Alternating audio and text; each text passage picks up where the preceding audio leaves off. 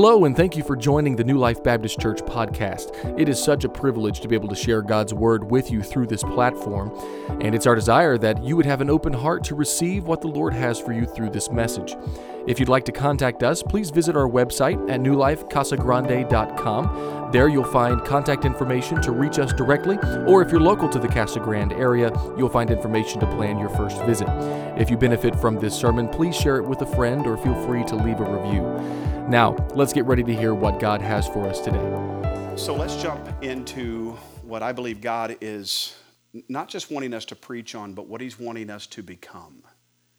I believe that being a disciple is who we are, it's who we should be, not just what we do, it's who we are. So I, w- I want to take some time in just a moment to recap. But before I do, I want to open it with this thought. Um, when I was a kid, my parents used to say to me, my youth pastor, my teachers would, would say uh, this to me, and, and I'm going to have you finish it because more than likely you've been told, I have no doubt you've been told the same thing in your lifetime. All right? And, and the statement goes like this um, One bad apple, go ahead, finish it, spoils or ruins the whole bunch. And, and here's what they mean by that. Here's what they were trying to tell me. They were trying to tell me, Ray, be careful of the friends that you get around because um, those bad apples could ruin you. Be careful not to hang out with the wrong people because those bad apples can impact your life. And so, pretty, uh, pretty wise uh, statement. But, but I came to found, find out later that, that that's not really an accurate statement to make, and here's why.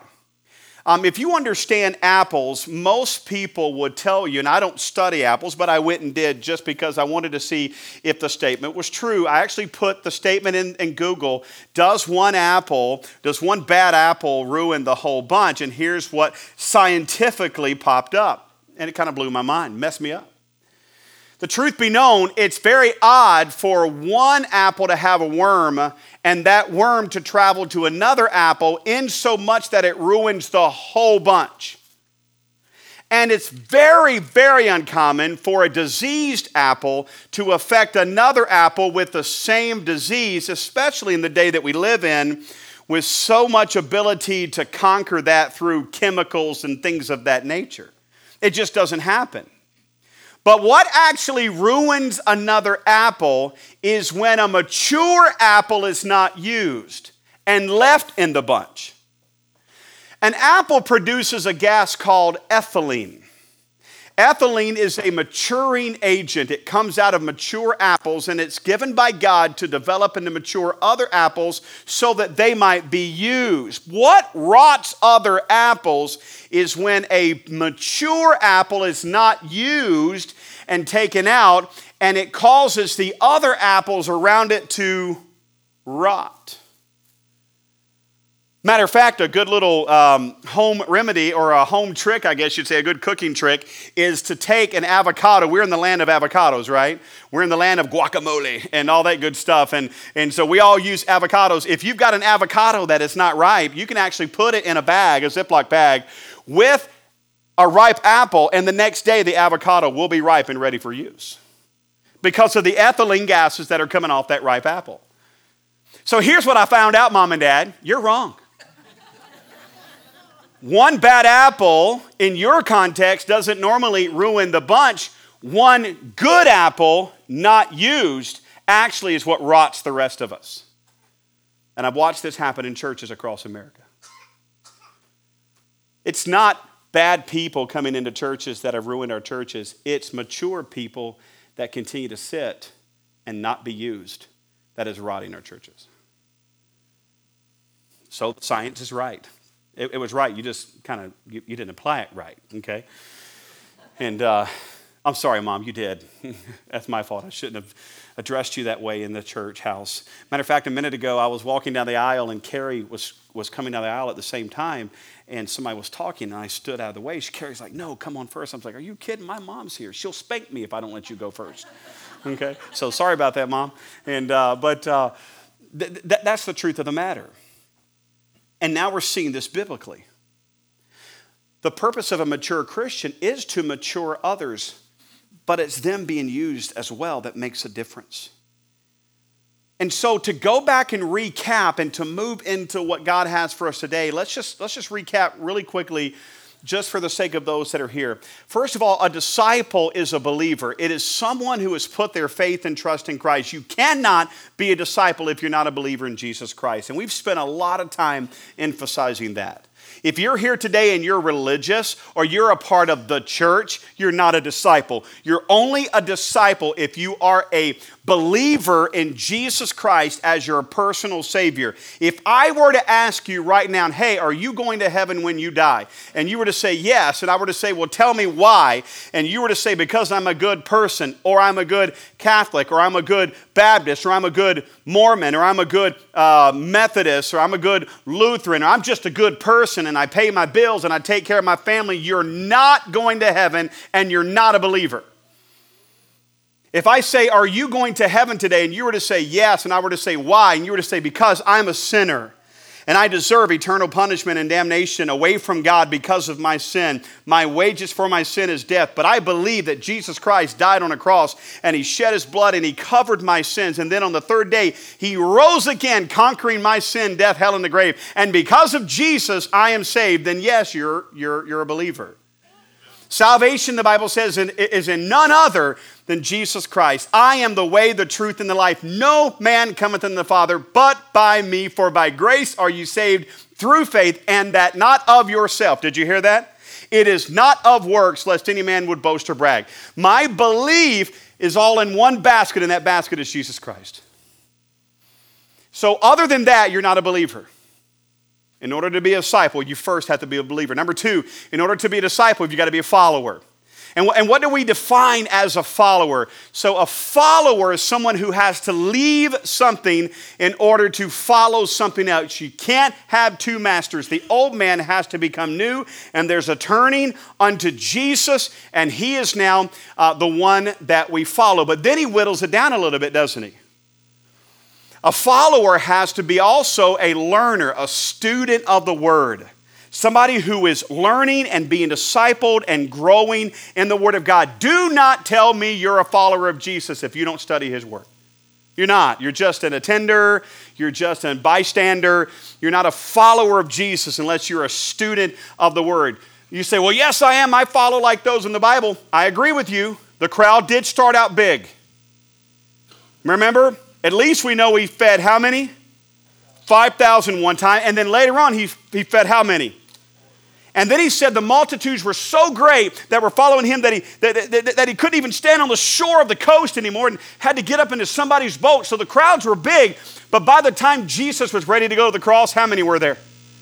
120. Interesting, isn't it? It was just 120. Why? Because that, that whittles down uh, God, Jesus, draw, draw, draws a line in the sand when he says, if you're going to follow me, you're going to leave something, you're going to be a learner, and then thirdly, you're going to love me above all else. You cannot be my disciple if you love father, mother, wife, husband, children, even your own self more than me. Okay, so, so we're very clear that a disciple's, it, again, I, I, I, don't think I'm doing it. I think the Bible draws the line in the sand. We have some people who are just saved and they like to casually enjoy Jesus every once in a while. And then we have disciples who are set apart followers of God. Thirdly, a disciple has to be a worker. No disciple who truly is that has ever not labored for Christ in some manner, in some way. I believe I am today in the presence of a modern day um, follower of Jesus Christ and a worker with my parents being in the room. And I don't mean to elevate them, they're humans like you and I, but my dad is not a mechanic that happens to be a believer. My dad is a believer that happens to own a mechanic shop. And his faith in Christ is what drives every step in his life. And I've watched that, and I've watched that in other people in this room. It, it, it, it's, it's following Jesus that is your direction and passion. And everything else is, is second to that. And I praise the Lord. I've watched them work in bus ministry, 40 years in children's ministry, many years going over to the church, serving, witnessing, sharing the gospel. It's just been a wonderful example, and it's cool that they're here today. I'm thankful for disciples. of Jesus Christ, but we see it all through Scripture. They were workers, laboring. We've been created unto Christ Jesus for good works. Praise the Lord. But today, disciple maker. Disciple maker. Now, now here's what I want to say in, in order to preface this, this message.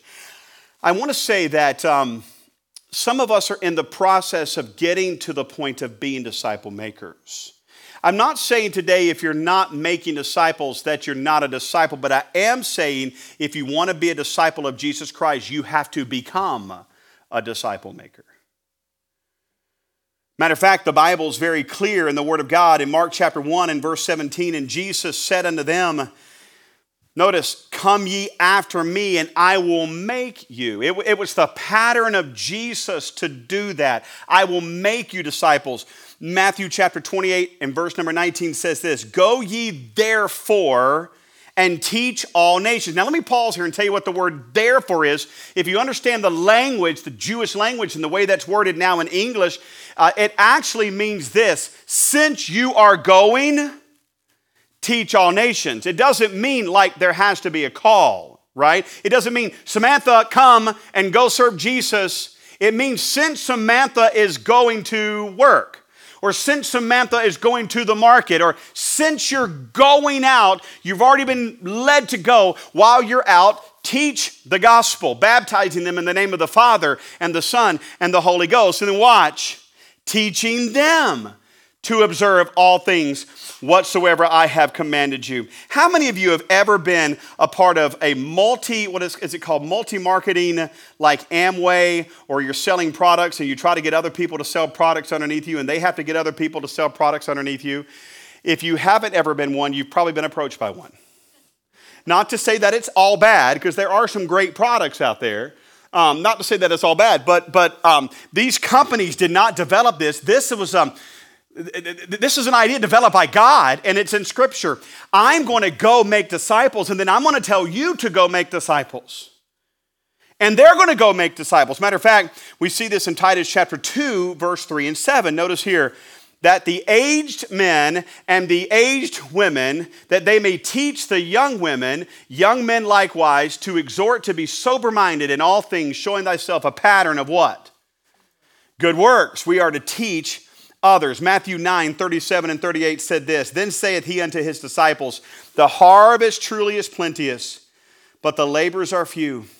Pray ye therefore the Lord of the harvest that he would send forth more what? The word laborers there is the word for disciples into the harvest. God has called us to be what? Disciples. Now, let me show you. Matter of fact, I did the same thing in the first service and they nailed it. Let's see if you were as studious as our, our friends in the first service. Can somebody give me um, what would be said as the greatest biblical example of a disciple maker and his disciple in the whole Bible? Anybody want to take a gander, a guess at who is the best disciple that made a disciple? What are, what are their names? The disciple and his, his disciple, right? Somebody tell me really loud. I, I see it. Paul and who? Timothy. Timothy. So let's watch this happen. I love when stories come come full circle. And, and so I, I want to kind of show you the way this is developed in the Word of God, all right? So, so watch how it works. Now, before I do this, today's message I want on purpose to be extremely practical from extremely practical examples in the Word of God. So, so this is what we're looking for. Watch how this works in the Bible. So in Acts chapter 9, Paul is going down the road in a bright light from heaven, and Jesus speaks to Paul, and he says, Paul, Saul, Saul, why persecutest thou me? Why do you keep kicking against me? And Paul or Saul falls to the ground and he says, Lord, what would thou have me to do? And he tells him to go into town and he's going to meet a guy, and, and that guy would take it from there pretty much. And so Paul gets up and he's blinded now by the, light, and there's scales over his eyes, the Bible says. And they lead him into town, and they lead him to a man by the name of Ananias. In Acts chapter number 9, Paul is instructed to go see this guy, Ananias. Now, can you imagine Ananias? God comes to Ananias and he says, Hey, uh, Ananias, I want you to know that I'm going to send Saul to you for you to help he is now uh, putting his rest and faith and trust in me. And, and Ananias is like, oh, come on now. Lord, he really does. He's like, Lord, uh, is this the same Saul that's been persecuting and killing people? And, and you want me to have him in my house? Okay. So Ananias agrees to God, and, and, and so now Saul, Paul, new convert, comes into his house. Paul is discipled by Ananias and other disciples together for a short time. Then Paul leaves there, and for three years, the Bible says in Galatians 1, he goes to Arabia and Damascus, where for three years he's discipled and taught the law in comparison to Christ. And after three years, Paul himself finally leaves and he goes out on his first missionary journey. While out on his first missionary journey, he shares the gospel to a religious family that happens to be the grandmother and, and mother of a guy named Timothy. Okay? And so now Paul is, is preaching the gospel, and Eunice and Lois get saved and began to disciple Timothy. We find that story in Acts chapter 16. But watch what happens in 2 Timothy chapter 3, verse 14 and 15. Now hang with me, we're, we're watching this whole thing come around.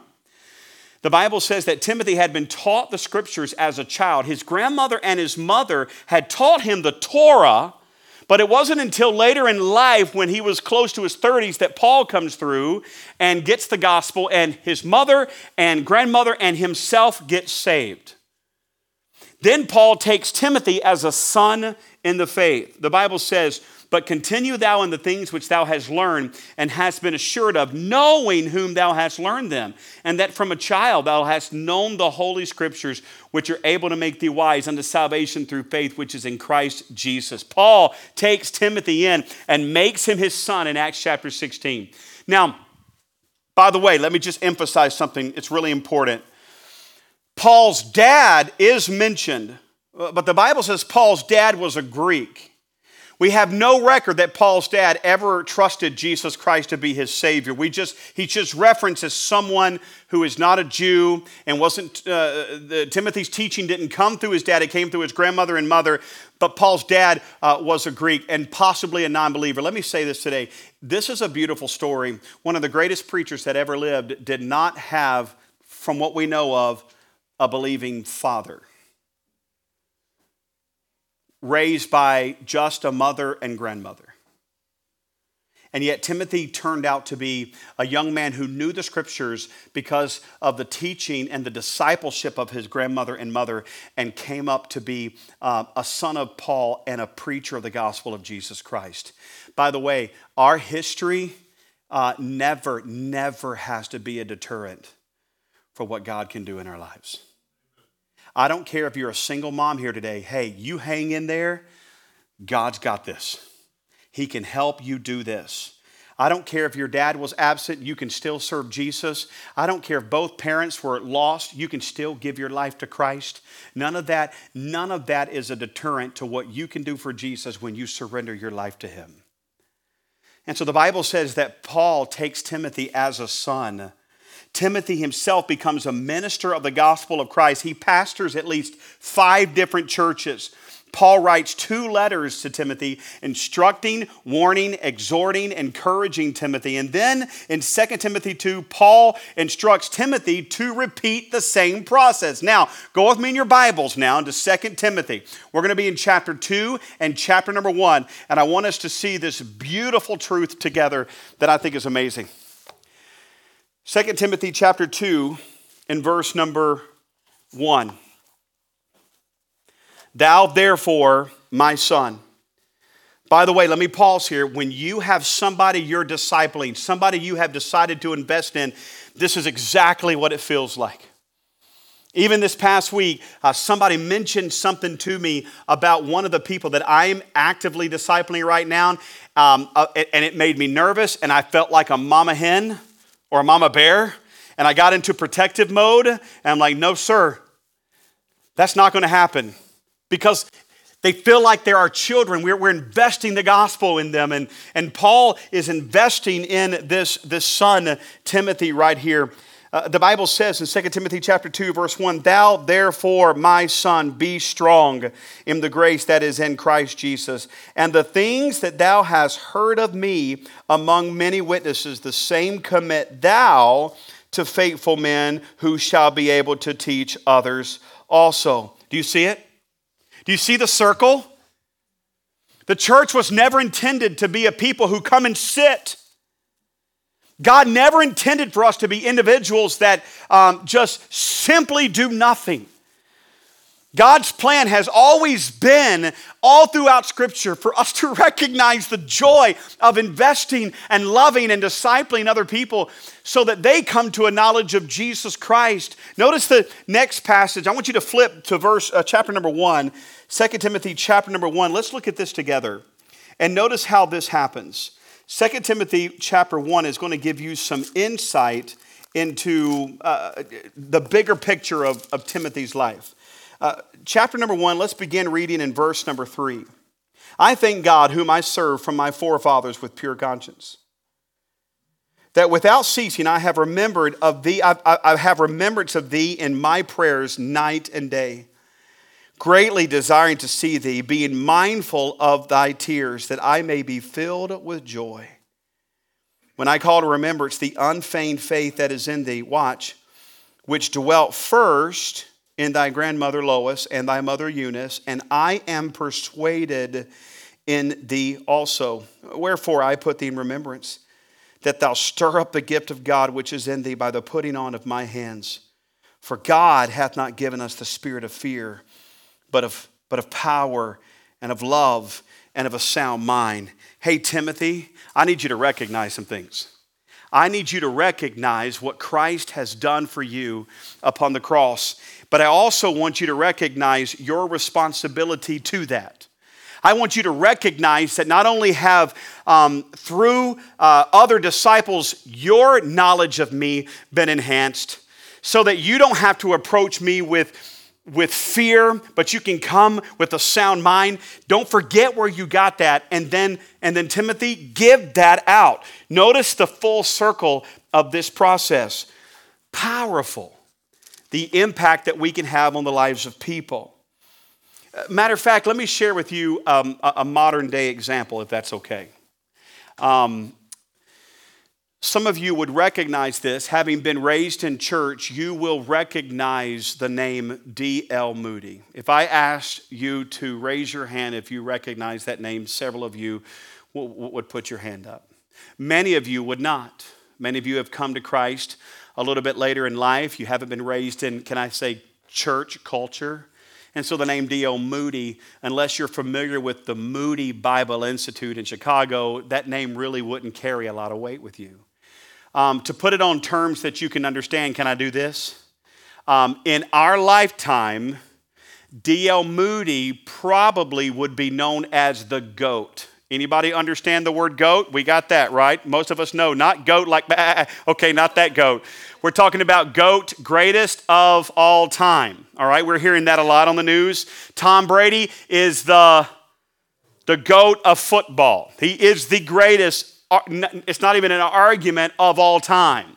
Uh, Michael Jordan, to me, is still the GOAT of basketball, the greatest of all time. So, does that help? For those of you who don't know D.L. Moody, you recognize now that Moody would be in that era the greatest preacher, although he would never see that that way. Matter of fact, it was D.L. Moody that said this after he got saved and he gave his life to preach the gospel. D.L. Moody said this The world has yet to see what one man totally surrendered to God can do. He said those words. On his deathbed, he said that again. The world has still yet to see what a man totally surrendered to God can do. Even after thousands upon thousands had been saved because of his ministry. Churches started all over America, entire cities. Um, you've heard of dry counties, right? That means counties who don't sell alcohol. Um, many of those dry counties became dry through the preaching of D.L. Moody and the impact that was made among communities who followed righteousness and, and living holy lives, et cetera, et cetera. This man was a preacher of the gospel.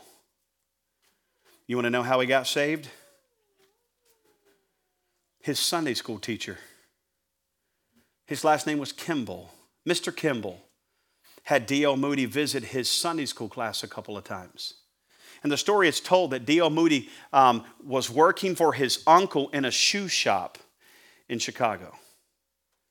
Mr. Kimball, being overwhelmed with the need to reach D.L. Moody with the gospel, walked up to the shoe store and he grabbed the handle. Then he said, No, I can't. And he started to pace in front of the shoe store and, and, and, and was just getting really nervous and deciding if he was going to go in or not. And finally he said, You know what? It, it's the gospel. I've got to. And he walks into that shoe shop and he goes into the back room where D.L. Moody was packing shoe boxes. And he walks up to D.L. Moody. Here's what he says Hey, hey, D.L., Dwight, God loves you. And from that one statement, he sat there and shared the gospel of Jesus Christ with, with D.L. Moody. And D.L. Moody trusts Jesus Christ. And then Kimball and the men of his church began to disciple D.L. Moody for him to grow up someday and return the process to repeat the process in the lives of people. Hey, I don't know what you're doing for Jesus, and it was great having Amy Bailey and Tim Good in the first service, who are Sunday school teachers to little children and to teenagers and others that are investing in the lives of people. It's worth it. Amen. That gospel pride, you never know what God's going to do. It's worth it. Mr. Harold, right, Dad? Came by my dad's house and knocked on his door, asked him to get on the bus. Gerald, not Harold. I knew Mr. Gerald came by the house, knocked on his door, and as a little boy, Daddy hops on the bus and they bus him to church. And then Dad gets saved. A couple months after I'm born, mom and dad together decide to go to this little church in Durham. You want to know why? My dad will still tell you today that he visited multiple other churches, but Liberty Baptist Church was the only one where the people reached back out to him. And that's why they ended up going to that church. And from there, people invested in his life. And then I'm born and they disciple me. And, and now you see the multi generational effect of what? Being a what? A disciple, not just a church attender. We need to be disciples for Jesus Christ. And, and, and I want to give you a beautiful, not me, the Bible is going to give you a beautiful practical illustration of this from the life of Paul and from the life of Timothy. Timothy. So, so it, it is simply this. Ready? And, and, and, and I, my heart's desire was to make it as simple as possible because here is really what it's been for us, and we're going to change the whole dynamic, okay? For us, and, and I've been guilty of this as well. For me, it's hey, let's go reach people and they come to church and they get saved, we're like, good, we've done our job. They come up here and they go, we want to be members of New Life Baptist Church. It's like, good, we've done our job. They've been born again. Now they're on their way to heaven. Man, that's awesome. New life is growing. We've not done our job. It's just beginning. It is just starting. There's no way I would allow Rylan and Emily, and neither would Aspen's grandparents over here allow Rylan and Emily to birth a child into the world and then to leave it lay and say, Man, glad you're in the family now and hope you take care of yourself. That's just the beginning. And the same thing goes for our church family. You say, Pastor, you're very a little passionate right now. Yes, because I'm tired of doing it the wrong way. It's, it, it's no longer going to be, hey, member, yes, good, we're done. If we are called to be what God's called us to be as a church and as a people, then it's going to be this. And the simplicity of this, it's going to be connect, equip, repeat. It can't get any simpler than that. Connect, equip, repeat. Connect, equip, repeat over and over and over again. We're going to connect with people, we're going to equip those people, and then we're going to see the process repeated. That's the work of the ministry. Matter of fact, the Bible references as multiplication of the gospel, not addition. Addition is one at a time. Multiplication is one and teaching that one how to go out and reach people for Jesus Christ because it's about the gospel, right? It's about people's lives being changed. And so here's what I like to do I'm going to take these three words and as rapidly as I can today, break them down for you. Okay? And then um, explain in just a moment how we as a church are going to make this happen in the weeks to come. Ready? Connect. What does it mean to connect? First of all, it means to intentionally reach and intentionally teach. So let me let me just pause by saying there's got to be intentionality. You don't just uh, people just don't randomly show up to church. How many people in this auditorium right now, and you were driving down Val Vista and you're like, oh, there's a church. I think I'll visit. Anybody like that? How many of you were sitting at home and your life's a wreck and it's all terrible, or your life is good and all the bills are paid and everything's happened? You just woke up on a Sunday and went, huh, you know what I'm gonna do today? I'm just gonna go to church. It may happen, it doesn't normally happen like that. Why? Because reaching people has to come intentionally. It has to come on purpose. It has to come um, with much prayer and, and much intentionality behind it. Um, like this when you go to Walmart, you go with a card in your pocket. I did it yesterday. I went to get out of my car at Walmart, and I have a stack of our outreach cards. And I, le- I no, no joke, I went to grab the and I looked back and I saw the card, and I went, oh, and I stuck it in my pocket and gave it out. I watched Tim the other night in um, Culver's, and we met up on Friday night. And, and I saw Tim, when he got done eating, took a card out of his pocket, it's got to be intentionally, and gave it. Intentionality is how the gospel is given. That's how we reach people. We see it in the Bible. Are you ready? John the Baptist testified of Jesus, and Andrew heard it. Andrew went to Peter and testified of Jesus. Jesus comes along and finds them um, fishing, and he brings them in. The story goes on and on. And then the next person goes and testifies of Jesus. It's got to be intentional. Jesus found Andrew, Peter, James, and John fishing. Jesus found Matthew sitting uh, and collecting taxes, and he said, Follow me. Jesus finds Philip, and he says, Follow me. Philip goes and finds Nathanael and said, We have found the one Nathaniel shows up to Jesus. Jesus says, What's up, Nathaniel? And you're like, Man, how did he know my name? I knew you while you were sitting underneath a fig tree. It's intentional. The gospel's intentional. It will not come by accident. You won't randomly stumble upon sharing the gospel and inviting people. It's got to be con- intentional. Hey, church, we have got to connect with people. It is our responsibility to connect with people and to reach people for the gospel of Jesus Christ. How many of you are sitting in church right now because somebody invited you? I need to keep the question going. I said, How many of you are sitting in church right now? And Tim raised his hand. Okay, all right, all of you are sitting right now. Um, uh, how many of you are sitting in church right now because a family member, a friend, a neighbor, an associate, whatever, uh, brought you to church or invited you to church? Raise your hand. That's how it happens most of the time. The gospel, a mom and dad brings a child. A neighbor invites you. A coworker says, "Hey, why don't you check out my church?" A friend that you're at a cookout with says, "Hey, why don't you join us tomorrow?" It's intentionality. The Bible says that Jesus came to seek and to save those who were lost. 2 Timothy 2:10 says, "Therefore I endure all things for the elect's sakes, that they may also obtain the salvation which is in Christ Jesus." Whatever it takes. Paul wrote this letter, "I'm hoping Timothy to come to you soon. I want to be a part of what you're doing."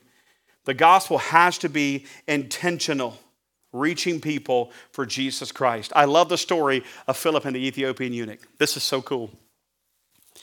This Ethiopian eunuch, who was the treasurer for the king of or the queen of Ethiopia, had come to Jerusalem to worship. Okay, now he was worshiping as part of the law, meaning he um, was uh, uh, was following Passover and they show up to Jerusalem once a year to follow that process. And so it's not that he knew Jesus, he was just being religious. On his way home, he's reading the book of Isaiah and he doesn't understand it. So God miraculously tells Philip, and Philip comes over and he walks along the side of the chariot and said, Hey, what's up? Nothing much. What you doing? He said, I'm reading the book of Isaiah, but I don't understand it. How can I unless somebody show me? And Philip's like, I can help and he climbs up inside of his chariot and then he explains that the bible says in isaiah that he would come before as a lamb before the slaughter. And he explains who this is that this is jesus christ who came to give his life for him. And as they're going along the eunuch says okay what hinders me from getting in the water and being baptized? And my bible says if you believe you can be baptized. The bible says that that the eunuch called upon Jesus and believed, and straightway he went out of the chariot, and then Philip baptized him in the water. It wasn't the water that saved Philip, it wasn't baptism that saved Philip, it was Philip's believing upon Jesus that saved him, and baptism was just a picture of the death, burial, and resurrection of Christ. And all of that because someone was willing to come out to follow God, to get in a chariot, to share the information because they were more than just a believer. They were a believer, they came a follower, and as a follower, they turned, they learned, they loved God, and was willing to go work and serve Him. Do you see it? It's there. That beautiful process is there. So let's quickly, in the, in the remaining time, see how this is going to happen. So, first of all, connect. Then, once we connect and somebody becomes a believer in Jesus Christ, I think it's time to equip. How are we going to do this? Five quick ways. Number one, investment.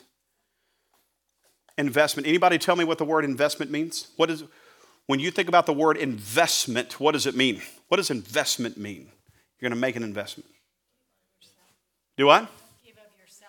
Okay, I'm talking about, yes, that's right, but I'm talking about in the, in, in the business world. What does it mean to make an investment? Do what? To put something in for the sake of getting something in return. We do that all the time. Putting something in for the sake of getting something in return. Okay? I want to help us in our thinking. This is one of the most important ones right here.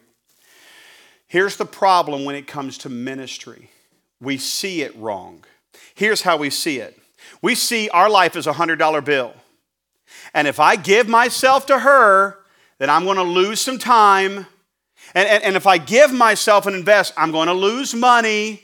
And, and if I give myself and invest, I'm going to have to give up some things and desires that I want. And so here's how we look at it when life is done and I've given my life to Jesus, I got 10 bucks left. We're looking at it wrong, biblically wrong. It's not that I'm giving and losing, it's that when I give, it's an investment. When I disciple somebody, I invest time and I invest energy and I invest money and I have to give up different things in my life so that I can see them grow in their faith. It's not just giving to lose, it's giving to return. But can I say this? Let's say that I invest in uh, this family over here, the Thompsons, and, and I disciple Sean and I disciple Cindy. And three years down the road, Sean's like, I don't even care. And he walks away from God and he never comes back to church and I never see them again. Did I lose?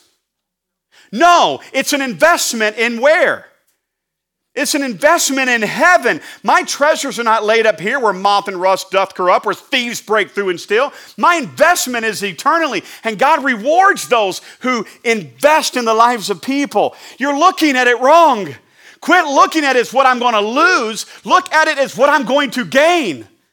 And the Bible says when one lost sinner comes to Christ, the angels in heaven rejoice. There's much rejoicing, the Bible says. My investment is so important. And Paul, notice these passages I'll read to you in 2 Timothy chapter 2 verse 10. Therefore I endure all things for the elect's sake. By the way, the word elect there is not talking about some that are chosen by God. It's referring to the two verses prior, talking about the descendants of David in verse number 9. I do all things so that they might know the salvation of, of God. The Bible is clear. Paul wrote this letter to Timothy, hoping to come and be with him, longing in 2 Timothy 1 4 to be with him. 1 Timothy 3 14, I'm going to get there. I'm making every effort to invest to be with you. Paul actually said this. I thought it was a powerful statement. In 1 Corinthians chapter number 9, the Apostle Paul says, It is necessity if I don't give you the truth.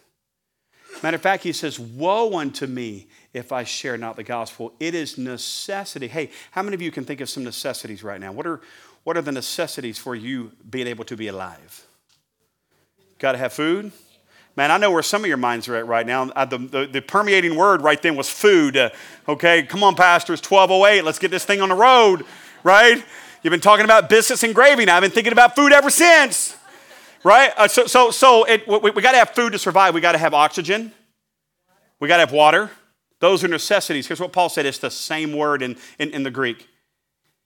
Woe unto me, it's necessity like breathing that I give you the gospel. Wow, that is amazing. Because it is for the child of God, for a disciple to be what a disciple's got to be, we've got to be sharing the gospel. It's more than attending, he's a disciple. Notice here, we got to equip by investing. Number two, we got to equip by being involved in their lives. The Apostle Paul says, Hold on to the pattern of sound teaching that you have heard of me. He says again in 2 Timothy 3 10 through 11, But you have followed my teaching, my conduct, my purpose, my faith, my patience, my love, endurance, along with the persecutions of sufferings that came to me. How, how did Timothy learn so much? Because he was with Paul. Not only does it take investment, it takes involvement in people's lives. Matter of fact, we have two letters that Paul sat down and wrote in order to help Timothy. They were together. Timothy watched him. Notice what the Bible says. But you have followed my teaching, my conduct. Then he says later, Don't be ashamed. I'm not ashamed. You're watching me. Let's serve together. The best way to disciple is if you're building a shed, invite some over, some young Christian over to build that shed with you, not so that you have an extra hand for labor, although that's a benefit, okay? Um, but you can invest in him. Matter of fact, why don't you give up what you're doing and go help him with his shed so you can invest in him? Are, are you understanding this since we're going? We need to be discipling and growing and investing in people. You say, Pastor, this is too much. I didn't come to church to have to work. I just came to church to sit. And you're making. The truth be known, you don't love God the way you should. It's not me that you're not loving. It's not our church. I, I promise you that. Because if you're a disciple, you love Him so much, you're like, God, I'll do anything you want me to do. This is not manipulation. I on, okay, let me back up. It would be a lie for me to say that I've never given my wife anything because I didn't feel manipulated. Okay, all right. All of us do that sometimes because if mama ain't happy, right? Nobody's happy. We want mama to be happy, so we do some things sometimes just so mama to be happy. But the truth be known, to get to the core of that, it's because I love her with all of my being. I walked in the kitchen this morning, I mean, not the kitchen, the bathroom this morning, and she was, she was almost ready, and I wrapped my arms around her, and I kissed her on the side of her head, and I said, Robin, I have nothing in this life greater than you. Nothing. So I'll do anything for her. I'll die for her. Do you get it? So this is not manipulation. If you love God and I love Him more than her, then God, I'm willing to do anything. What do you want me to do? Come on, tell me. And Paul is investing in Timothy and helping Timothy to see the same thing as they serve together and they love God together. I mean, again, Paul included Timothy's name um, with his own in six of his letters to other churches. He involved Timothy in the care of the churches by sending him to places like Corinth and Philippi. We heard the story of Thessalonica, um, all throughout the Bible. Involvement, involvement. Number three, instruction. Instruction. We should be giving instruction from the Word of God to people on how they should live and how they should give their life to Him. Um, notice these verses. I'm gonna let, I'll let the Word do the speaking. I'm reminded I remind you to rekindle the gift of God that is in you through the laying on of my hands. Paul said, uh, Timothy, I'm putting you in this place of ministry. He says, I'm instructing you against false doctrine. Later, he says, I'm, I'm exhorting and teaching you to be a man of faith. Later, he says, I want you to be a man of God, so flee and pursue God and fight unrighteousness. He says, Timothy, I want you to do the work of the evangelist, and here's how you do it. Over and over again, we see Paul instructing Timothy on how to live. You say, Pastor, but I don't know how to instruct somebody else. I don't know enough about the Bible myself to be a disciple maker, and I'm okay with that. As long as that's not an excuse to do nothing. What that should tell me is that I'm going to go find somebody who can disciple me. Because a disciple is a follower who is a what? Someone who leaves and someone who is learning. Got it? I want somebody to disciple me. I want somebody to invest in me. This is no joke no, no stretch. I have multiple people who I call weekly and say, Tell me what I should do. Teach me. That man right there is one of them. And then other godly men who I said, Teach me, invest in me. I need to know. They're my disciples. They're discipling me so that I can what? Disciple others. It's continuous. You see it? This is what is happening in Scripture. We need instruction. Number, number four, intervention. Intervention is so important. If you are going to be a disciple, you will be required to sometimes put your hand in somebody's chest and say, No, you're not. Don't do it. Do you want somebody to come along you and do that every once in a while? Yeah. That's hard, though, as a man, isn't it? Especially a six foot two man with red hair. That's no joke right there. Okay? I'm married to a redhead, I know right? it's hard every once in a while to say, hey, don't do it. Matter of fact, did you know the, the book of Second Timothy, the second letter Paul writes to Timothy, that's what it was. It was intervention. Timothy was about to slip away. That's why over and over in the text it says, Don't do it, Timothy. Don't do it. Hold fast. You see these other two that have fallen away. Don't fall away, Timothy. Don't be ashamed of the gospel of Jesus Christ, Timothy. Hold fast, hold firm. A lot of exhortation in the passage saying, Wait, Timothy, don't. And it's going to require, sometimes it's going to hurt, sometimes it's going to be heavy, sometimes it's a battle. When we start discipling people and, and investing in their lives and being involved in their lives, it's going to require some intervention. Don't. Don't go that path. It's not worth it. Come back. It takes a lot of work. It takes a lot of denial. It takes a lot of rejection. But that's what's required. Number five, intercession. Intercession. Check this out. The word intercession means prayer on somebody's behalf. Somebody interceding for you, going to God for you. Notice what the Bible says. I constantly remember you in my prayers, Paul said to Timothy, night and day night and day. The, Paul's word says constantly, over and over again, remembering you in prayer. I'm praying for you, Timothy. How can you be a disciple and invest in somebody if you don't pray for them? I'm praying for you. I love what Charles Spurgeon said No man can do me a truer kindness in this world than to pray for me. I love what 1 Samuel, the prophet Samuel said I vow that I will not sin against the Lord by ceasing to pray for you. We are called to intercede on others' behalf. I've prayed for you. I've prayed for y'all. I've prayed for you. Miss Ramsey's perfect. She doesn't need prayer. Um, I've, I'm just kidding. I've prayed for Ramsey. I've prayed for you in this room? Who are you praying for? Have you prayed for me? Have you prayed for those sitting beside you? Have you prayed for those that are without Christ? He said, Pray you, therefore the Lord of the harvest to bring those laborers in. Pray, pray. Okay, ready? We're going to connect. How are we going to connect? By intentionally seeking, reaching, and teaching them. Number two, I want us to um, equip people. We're going to equip them by being involved in their life, by investing, by instructing, by intervening, and by interceding in prayer. I'm trying to make this as easy as we can. Ready? Thirdly, repeat. That's what we see in this text. As I taught you, Timothy, repeat it. And then you go, he literally says, You go teach others also who shall be able to teach others. Isn't that amazing? That is what the church is here for, and that is what God is calling us to do. Like Timothy, I am who I am because of the people who invested in me.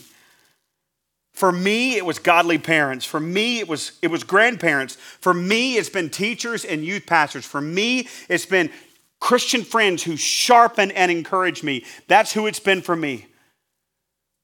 And I'm so thankful that we have the opportunity to go out, connect, equip, and then repeat. Connect, equip. So the question around here is who are you connecting with? Who are you equipping? Right?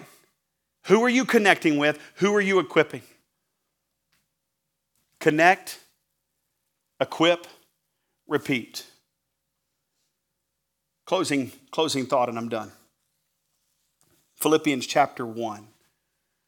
Paul is trying to explain to the church I'm okay. Yes, I'm in bonds. Yes, I've been put in jail, but I'm okay. The church at Philippi was very worried. If you're doing right, Paul, then why are you in jail? So Paul writes the letter back to the church at Philippi to try to explain I'm good. I'm in bonds right now because of the gospel, which is great. Matter of fact, if I wasn't in bonds, the jailer would have never come to know Christ. And then he goes on to say, and because I've been here, the word has spread out through the entire kingdom, not the kingdom, excuse me, the, the entire castle, the quarters of even the emperor because I've been in jail. It's okay. Then he says this, and, and, and I'm going to just paraphrase for a minute if, you, if you'll let me do that. He says, For me to live is Christ, to die is even better. That's, that's pretty powerful. He says, Matter of fact, I'm caught between a rock and a hard place. There's a part of me that wants to die and be with God. Then there's a part of me that's recognizing this, and here's the phrase. He says in Philippians 1 It is more needful for me that I stay for your joy in your faith. Can I ask you a question? Paul said, Man, I'd much rather go to heaven, but it's more needful for you that I stay. Who is it more needful that you be around instead of you being gone? You, understand what Paul was saying, right? I can't die right now because if I die, your joy and your faith doesn't increase. I need to be here right now, and God knows that. All right, so let's simplify the question. Ready? Everybody has to have an answer. There's not a single person in this room that, that you might not answer, but there is an answer. Are you ready? Everybody answer this first question Who is your Paul? Who is your Paul? Who is the one right now that is investing in discipling you? Who is your Paul? If you say, I don't have a Paul, then you're not a disciple. You say, well, well, I mean, I can't, I can't find a Paul right now, and I, and, and I don't have a Paul right now, but it's because you're too prideful to listen. You're too good to grow. Who's your Paul? Who do you have that's investing in your life right now? Because in order to be a disciple, you got to be learning. Who's your Paul? Do you have a Paul? Okay, and investing. You know what? I, I want that to be more. I, I want to invest in you from this spot, but the best investment comes when one of these other godly ripe apples picks you to invest in. You get it? Isn't that cool? Who's your Paul? Number two, who is your Timothy?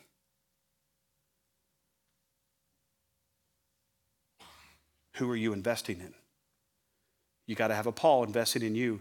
You got to have a Timothy that you're investing in. Who is your Paul? Who is your Timothy? Who are you pouring your life into? and impacting. Well, I've only been saved for, you know, a couple of months. I don't really know a lot about Jesus. Well, then, then find a Paul so that you can find a Timothy. Right? Is, isn't that easy? Do you see the simplicity of that now? Connect, equip, repeat. I don't want to be an apple that just sits and then causes everyone around me to rot. I want to be the apple that gets everybody matured so they can be picked up and don't you love that sound of an apple, right? Nothing pops like the bite of an apple. To be used. Father, I pray that you'd help us to realize the importance of being a disciple. We want to thank you for joining us on the NLBC podcast today. We hope that God will allow this message to truly make a difference in your life. As you learn more about Him and as you study His Word, we pray that it will cause you to live out the gospel in a whole new way. Again, if you would like to connect with us, feel free to reach out by visiting our website at newlifecasagrande.com. If you are local to the Casa Grande area, then we would love to have you join us in person. We have services at 8:30 and 11 a.m. each Sunday morning with a host of other opportunities to develop a godly community to learn and to grow. We'll see you next week on the New Life Baptist Church podcast.